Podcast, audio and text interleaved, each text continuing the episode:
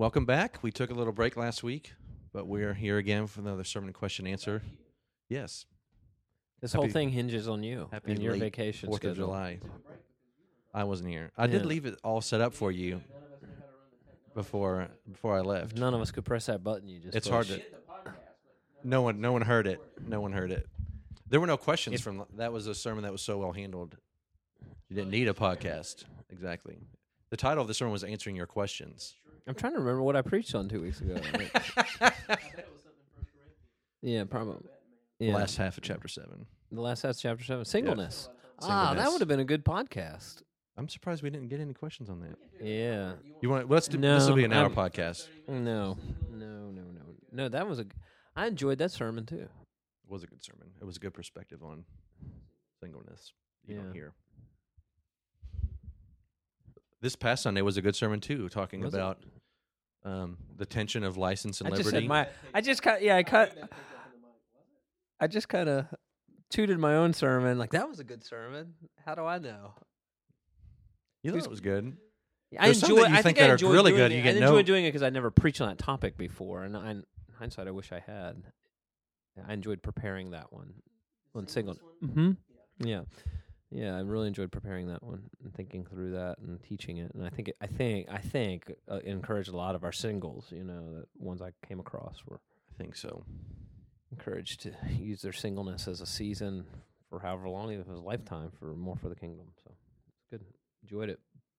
This one was personally to me. Yeah. And you're a dyed in the wool Southern Baptist. There you go. Used to be.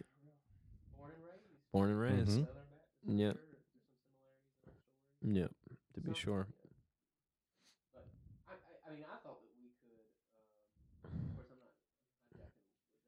Why am I here? To press that I button. could still be on to press vacation. that to press that button. All we I gotta do is- we, that me and Joey don't know how to press. That's right. I'll sh- I'll teach you how to press the button. I don't have to be here anymore. I'll go No, home. you're you're you're creating value around That's- yourself. So uh, This is the only Don't button that us. only Josh can press this button. I need a raise then. So one of the things that I, w- I was thinking through that I thought we could spend a little bit of time on, uh, all three of us, maybe dialogue about it. The um, is I, I'm thinking of the word hospitality, right? And so for some of the, uh, the the the world that we come from, that can be a lot more. All three of us, a lot more legalistic in their way. And, and I appreciated you saying, you know, you didn't believe the motive of their heart was to be judgmental, Mm-mm, legalistic. no. In their mind, they're trying not to violate convictions that Mhm. And, and so I'm thinking through, um, uh, and maybe this is a two-tier question, but uh, and, and maybe let's start outside. How do we engage with people? How do we develop this theology of hospitality where we can engage with people outside of the Christian church Right. for the sake of evangelizing them, uh, being a light to them, sharing the gospel of Jesus Christ with them? How can we engage with them in a, in a genuine, authentic, hospitable way yeah. while not violating our convictions? Or, you know, Yeah. having even some riverbanks. Maybe we can tease that out a little bit. Yeah, I th- so. You know, one of the things that is in my life that has been that how do how do you ga- engage with those outside the, the church, and especially when you work in the church. So it, it you have to be a little bit intentional. But one of the things that God's used in my life is kind of my kids' hobbies. So uh, they've played a lot of sports, especially. Um, but in those hobby times, you end up being in the community, and so that's been a great outlet for me and my family. And we're kind of growing out of that season, so I have to think strategically about being more in the community and around lost people going forward. But um, so a lot of my interaction has been around that, and so the first thing that goes across my mind when I'm in that setting is uh, lost people act lost. So I don't have. This goes back to the sermon we preached on chapter five that lost people act lost. You, Paul even says, We're, "I'm not about judging lost people. That's what the Lord will do." Um, and then we, you know he gives us the parameters for judging believers, but um, and so I don't I'm, I don't ever get out in the community and act surprised by things that are said or behaviors, and and so it's i, I really try to come across as that's not my place in this setting. Uh, I just want to build. I want to build a relationship. I want to get to know them. I want to talk to them, ask them questions. I don't even feel the need to necessarily be disagreeable. Um, over many topics that maybe in the church I might push on a little harder with another believer because I know their worldview should be being shaped by the scriptures and by their pursuit of Christ. But I don't feel the need to do that in the community with lost people. I let them act lost.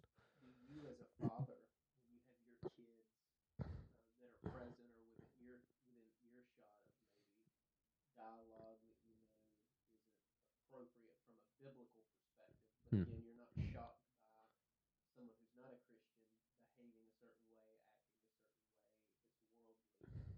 Um, how, is there a, a way that you've maybe helped your kids process that, or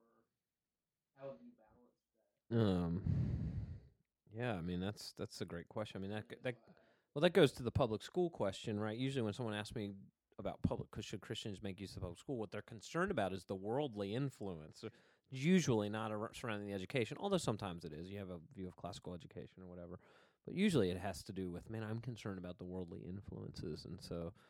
I, with my kids, I, I've just always leaned into it. At the end of the day, I, th- I really believe me and my wife have the most influence. So whatever's coming from the outside, we should be discipling and teaching and modeling in the home. So I've just always leaned into that belief. I, I guess it's a bi- biblical belief. I don't thought that, but day, I assume I have the most influence, and so I can. I've never felt the need to be overly protective. Now I'm not talking about like the media in my home. I've been very protective around media and stuff in my home, but out in the world, if we're around other people, I just assume they're going to act a certain way, and my kids are going to get exposed to it, and then I try to leverage my influence at times I spend with them to teach them how to process the things of the world through a biblical worldview. So doesn't mean I've let them be exposed to everything, but I guess I'm thinking through uh, what this the the question started. How am I hospitable to lost people? And so I said it's been in the community. Yeah, so it's in the context of I'm on the baseball field, I'm on the soccer field. Kids start using language I would never want my children to use, or even their coach, you know, might s- do that. I, I, I just don't feel the need to jump and go crazy around that. That's what worldly people do, and and then I may process it later with my children behind closed doors. But I, you know, I, they have mm, we're to be in the world, but not of the world, and so there's some hel- healthiness to t- teaching your own children how to do that too. Um, so, and that goes back to your original question about maybe I grew up in this legalistic church. The heart of that church was not to be legalistic. Their heart was to protect us as believers to be able to grow in our sanctification. Um, I, I, w- and obviously process that differently than what I was taught. You know, um, I think some of it was a an overemphasis or a lack of emphasis maybe on the yucky the sin is already inside of us. Like it, it these external things aren't um, putting something in our hearts that it isn't already there. It's drawing Hmm, that. it's a good point. It's a really good point. And so there's plenty of I mean uh, people that isolate themselves from the world. Yeah. Uh, I wish I- sinful and yeah. There's a great book I read in seminary that I probably should have highlighted on the handout. Richard Niebuhr's book, Christ and Culture. Have you ever read that? yeah, Yeah, great. and it gives four. V- me that book. did I? It gives you four. I wo- don't think I've given it back. Problem. Well, you know what your books come back with when I Yeah. you lend them to me, destroyed. I I read sometimes read books on an exercise bike, and so Joey one time lent me a book, and I sweat all over it, and then gave it back to him, and it was pretty much this. Why I didn't buy him a new one, I'll never know. Too cheap. So you did get it back, um, but that's got a great. It has a great grid for kind of letting us know. Like I think you, you'll read his book and go, "Oh, that's how I process how Christ and culture." He gives four views of how most Christians process that, and for me, it was kind of like, "Oh, the, yeah, that's kind of my my view. that's how I kind of come down." A little more modern is um, that I found very helpful. You're saying I'm old. Yeah. My book, my bookshelf is starting to look old. Mm-hmm. Yeah, excellent book. Same same the, and you just finished reading this too. Is Russell Moore's uh, Onward. mm-hmm. Yeah, excellent book. That- the Same, subti- same. The subtitle of that is How to Engage the Culture Without Losing the Gospel, which Yeah. I think is what, um, especially churches that struggle with legalism, has really um, have fallen into. Yep. Is if we've been so um, focused on the issues that we've lost the heart of the gospel. Yeah. When um, Right. Trying to be. And, and I might push ask you a question. I mean, because I think when you're- you're in, you know, you're you're hanging out with people that are not believers. Well, what is the God? What is it they have to know to be saved? And so they have to become aware of who, who the true and living God is, and that is His holiness, which then I think exposes their sin, which then reveals the need, which is the need of the gospel of Jesus Christ. That's kind of how I process that. So.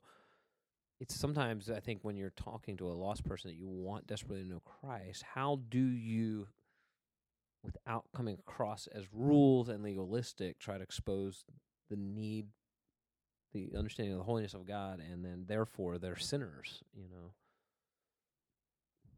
How do yeah? How do you uh, do that? The um, I, so for me, it's certainly it's been trial and error. There's been times I think I've done it well. There's been times I think I've done it really poorly.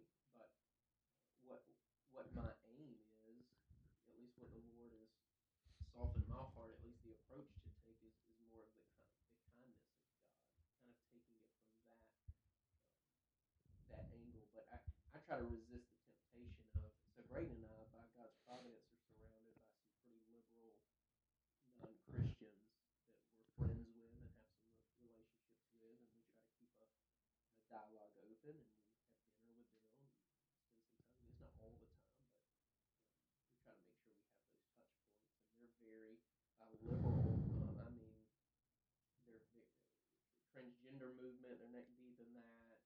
Pro same-sex marriage. They're extremely pro-abortion, and I distinguish that from even being pro-choice. Like they're pro-abortion and um, um, pro. Uh, le- I w- would probably even call themselves uh, socialists and, and, and not be shy of that label. And so they come from a, a really different worldview than Braden and I do. Uh, and I try to not think of um, them in the sense of they need to stop being pro abortion um, or they're going to go to hell. They need to stop being pro same sex marriage or they're going to go to hell. They need to stop being pro this, pro that. That's not what is alienating them from God. What's alienating them from God is that um, they know that God exists, Romans 1, but they suppress that knowledge and worship the creature rather than the creator who's blessed forever. And so that, that helps simplify. I'm not trying to win them to my biblical worldview. I'm trying to show them that they're created in the image of God, and and I I, I try to do that by um, talking um, mostly about the kindness and the generosity of God. And so, uh, j- just a couple of weeks ago, I was preaching at a uh, a friend of mine's local church, and they asked me to preach on the doctrine of total depravity, and and uh, and um, I decided I was reading the Genesis account, and um, talking about um, some of what you said this week. God, God, um, forbidden them to eat of the tree of the knowledge of good and evil. I, I noticed something that I don't think I've paid a whole lot of attention to before in the past, and it was the idea that God offered them absolutely every other tree. Like they could have had every tree. Like He was this generous, gracious God, and and when sin entered into the picture, he became legalistic. It, became legal. He became this tyrant in the eyes of Adam and Eve, and and um and and certainly that's how non-believers see him now, even those that say he do, doesn't exist. But God was generous to them, and He was even generous after the fall by clothing them, and by saying that I'm going to send someone who's going to crush the head of the serpent and we know that that's jesus christ. Look, we serve a generous god and so i like to use that language with unbelievers and when i talk about the generosity of god they're curious why what how is god generous? And that opens the door for me to be able to talk about the gospel. Um, i had one conversation with a friend of ours who's in that worldview and, and she was upset about um, uh, there was this article published in the new york times that was talking about uh, these homeless people who die and no one uh, they can't find any connections to them family wise and and uh, they can't seem to locate any family anything like that they put them on this um, boat and they ship them to this small island outside of New York and they have this big trough that they build uh, dig and they dump their bodies in the and they don't have marked graves for them. So if one of our relatives happen to be homeless and we catch wind of it or whatnot, you would not be able to find out what happened to them because there's no death certificate. There's no, there's just no way to find out. And this girl who was telling me about the story was so upset, like almost in tears when she was telling me about it. And I asked her why, like, "Wh- why do you care about that? And she looked at me stunned that I would ask her why she cared about that. And I said, well, I I care about that, but I care about that because I believe they're created in the image of God. You don't bel you don't believe that, so why why why does that bother you at all? I said it bothers you because deep down you know that there's something unique about Dignity people, and there there's dignity, there's value, there's worth, and it led us into this conversation about the gospel and.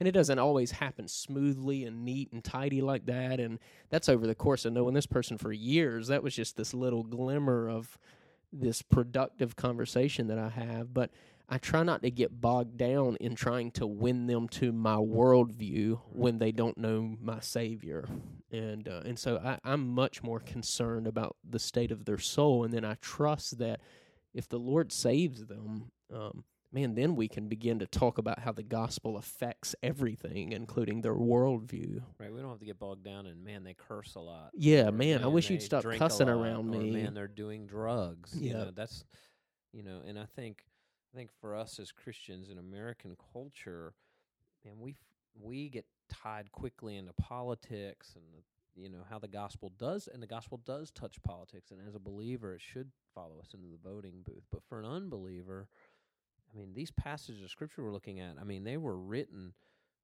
in a culture where C, you know Caesar Pontius Pilate had his way with Christ and Christ never yelled at the government you know and said man the government's wrong here and that. That government was submitted to the authority of his heavenly father and carrying out his heavenly father's will. And um, it was the you know Paul in writing on things like homosexuality or gender issues the culture there was very a very pro homosexual culture and pro abortion culture and you know and we don't even see Christ sometimes touch on any of these things in teaching. Not that it's unholy or unrighteous in the eyes of his father but that wasn't the greatest issue. The greatest issue is the sin sin in the heart that is inside all of us that Yep. needed a appropriate penalty and resurrection so and we've seen it. I- It always goes bad for churches when we try to promote some sort of morality over and beyond the call to herald the gospel.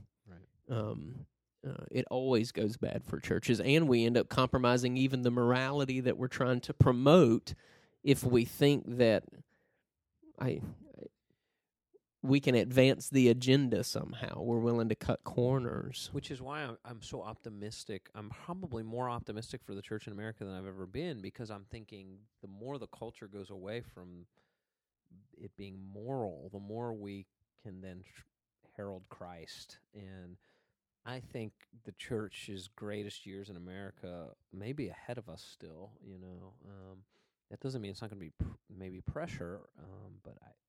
But uh, what our what our um, That may mean what our message really is is Yeah. going to become distinct. It's going to be obvious. It, it it's not vote for this person. It's trust Christ because I am the way, the truth, and the life. And so as our culture gets all the things it wants and all the things it thinks are going to make us happy, it's it's still going to be lost.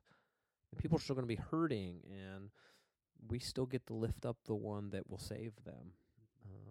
So I'm incredibly hopeful about the church in America, probably more than I've ever been as the culture seems to be going a 100 miles an hour away f- in the opposite direction. So th- I think that will bode itself for us to be a brighter light. and what what n- we could have such an incredible influence if even now we settle in on the discipline of exercising hospitality, exercising um, patience, and and ha- having a commitment and longevity in our relationships with people while we stand on the unwavering truth of the Word of God. All of those things together really is going to give us a voice in the in our community and our nation in a way that um, probably hasn't happened in the past. Yeah, the church comes across as angry to most lost people, and I- and so for me, when I'm individual with lost people, I'm not angry at them. I'm really not. I'm I enjoy their company. I um I don't feel like I have to. I I just want them to know Christ will take care of all the other stuff. So I'm not there to be the morality police with them, which I think is the heart of your question when when it comes to hospitality. So I can sir, I can hang with them, I can eat dinner with them, I can be seen in the community with uh, you know someone that doesn't maybe is a lost person and enjoy their company and pray for that opportunity to talk about m- spiritual matters because it, every human being does have a spiritual side and it will come up you know and you'll have those opportunities to share the gospel so um, anyway Yep. i think that was the heart of your question It was, yeah, and I- and I think if you guys are looking for even a testimony on that, I, I, there's a um, book, "Secret Thoughts of an Unlikely Convert" by Rosaria Butterfield. She was a feminist professor, her own title at Syracuse University for years, and practicing lesbian. And the Lord ended up faithfully saving her. But it was when she was writing a critique on a um, on the Bible, and she needed to spend some time with uh, a pastor as a someone she could interview and gain research uh, information from that kind of stuff that uh, he he was compassionate he was hospitable he and his wife were to this lady and uh, the lord used it over years took a few years but the lord used it to save her and and uh, I those kind of stories stick in the back of my mind because I, I just think sometimes we're tempted to um, we just have the short short term in view and it's I need to I need to make sure that I, I this person is my project and I only have this short amount of time with this project and I need to make sure that I fix it up all neat and tidy and and in the process of that make sure it doesn't get on me and um I don't get the pain on me or whatever. And and I think we need to have kind of a more of a long term view or relational view hospitable view. Um, and i think we all live in the tension of you know uh, so I always lean into ultimately God saves people. I don't the sovereignty of God over even salvation. So that gives me great rest. But we also get to herald the gospel, and there is an urgency. It should be an urgency to our opportunities, you know. And so sometimes I think I shy away from. mm, You know, gee, I don't want to be a Jesus freak, and I think that a little bit more of that in my life would be a positive thing. You know, of man, the urgency of I do want to be the herald. I do want you to know about Christ. But the Uh, Jesus freak isn't um refusing the beer as you say No, it doesn't have to be. Yeah. You know, my thing on that is, it, you know, I probably wouldn't take the beer, but it wouldn't. But I would understand it in the context of hospitality. You know, if he's being hospitable. I- So my, I would counter with, "Hey, do you have a coke? Yeah, I'm, I'm thirsty. You got a coke?" Or, you know, the person's just attempting to be hospitable to you, and I think there's a way to handle that. And and and alcohol's it's a non-issue to that person, and I think the the culture I grew up in, it w- that became the issue, and that's not the issue at all. They're being hospitable. So if you didn't want to Yeah. take the beer, the culture we grew up in it conscience was you take the beer equals you deny me before man i deny you before my Mm, father very much so, or similar, right? Yeah. Whether that was taught or not, I in my church it probably wasn't, but it was it felt implied, you know. And I think that again, I would just handle it with, "Hey, I'll take a, I'll take a soda, I'll take a water. You got a water, whatever." Um, So what do you do? oh you're here. I'm still here. What do you do? I haven't been able to get a word in edgewise. i saw you troubleshooting something in the corner No, that's all right. This isn't recording. you hit that button again. Um, what do you do in the moments where you're you're brushing shoulders, you're spending time with um, unbelievers, and it begins to move into an area that you do know is sinful, like you're around a bunch of guys and the joking starts getting off color or um, something along those lines. How, how do you handle those types of situations without coming across as you fake a phone call don't you like oh i gotta That's i gotta you. get this hello That's you. Yeah, I, I those are I think wisdom dictates there, you know. I know I, one i think i could talk about a, the dignity of a per like Yeah. like guys we're if it's uh, men Yeah. objectifying women like are we looking at women as an object right now like this is very vulgar and crude and i don't just I, I know one of the little things I do sometimes, and I, maybe this, like when the the whole guy, you know, again, I, I'm thinking about the circles I run in where guys will start to put down their wives or something, and I'll, I've sometimes interjected with, "Man, I'm sorry. I have an amazing wife, and no one ever knows what to do with that." You know, and so I, tr- I don't know. I, th- I think wisdom dictates. You know, it some of it depends on how the level of relationship you have. You know, so if you have a really good relationship, then I think you can speak into it very directly. Like, hey, man, we're objectifying women. I'm not going to be a part of that. Um, maybe just walk away.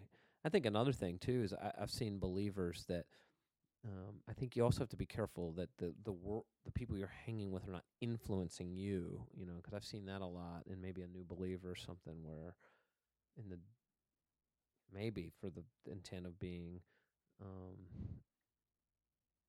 um, relational with some of their friends or something, uh, they the the friends begin to influence them, and I think we have to be aware of that in that hospitality piece. Is are they? Inf- is my thinking, is my worldview being influenced to be unbiblical? you Because know? people could quickly use the well, um, I need to be hospitable as an excuse to indulge their own flesh, Right, compromise.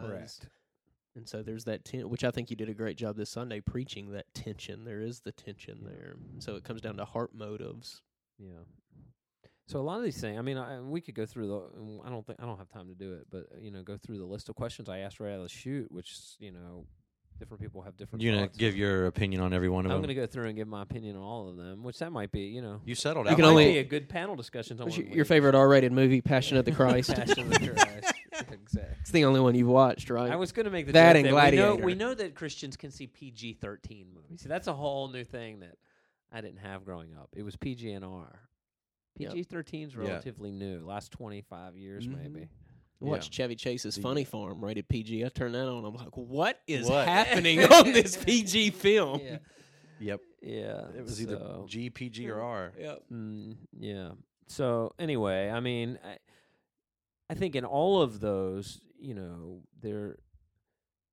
Um, if you're a new, like, if you're hearing this, you're a new Christian, or you're, you know, you're, I think, I think some healthy community can speak into the these grayer areas for us. Um, I I feel the freedom really to to in some of them to move between them, but depending like on alcohol is what I'm thinking of. You know, I could have a beer or not have a beer. Like I could, I feel the freedom to move between that because my conscience is clear. Uh, I generally, and I was on it. I generally don't drink because it's a non-issue. But because it's a non-issue, if some, if a neighbor, an unbelieving neighbor, offered me a beer, I, I, I, gen- I don't take it, but I could, and it wouldn't offend my conscience. I don't think it would violate the scriptures. You know.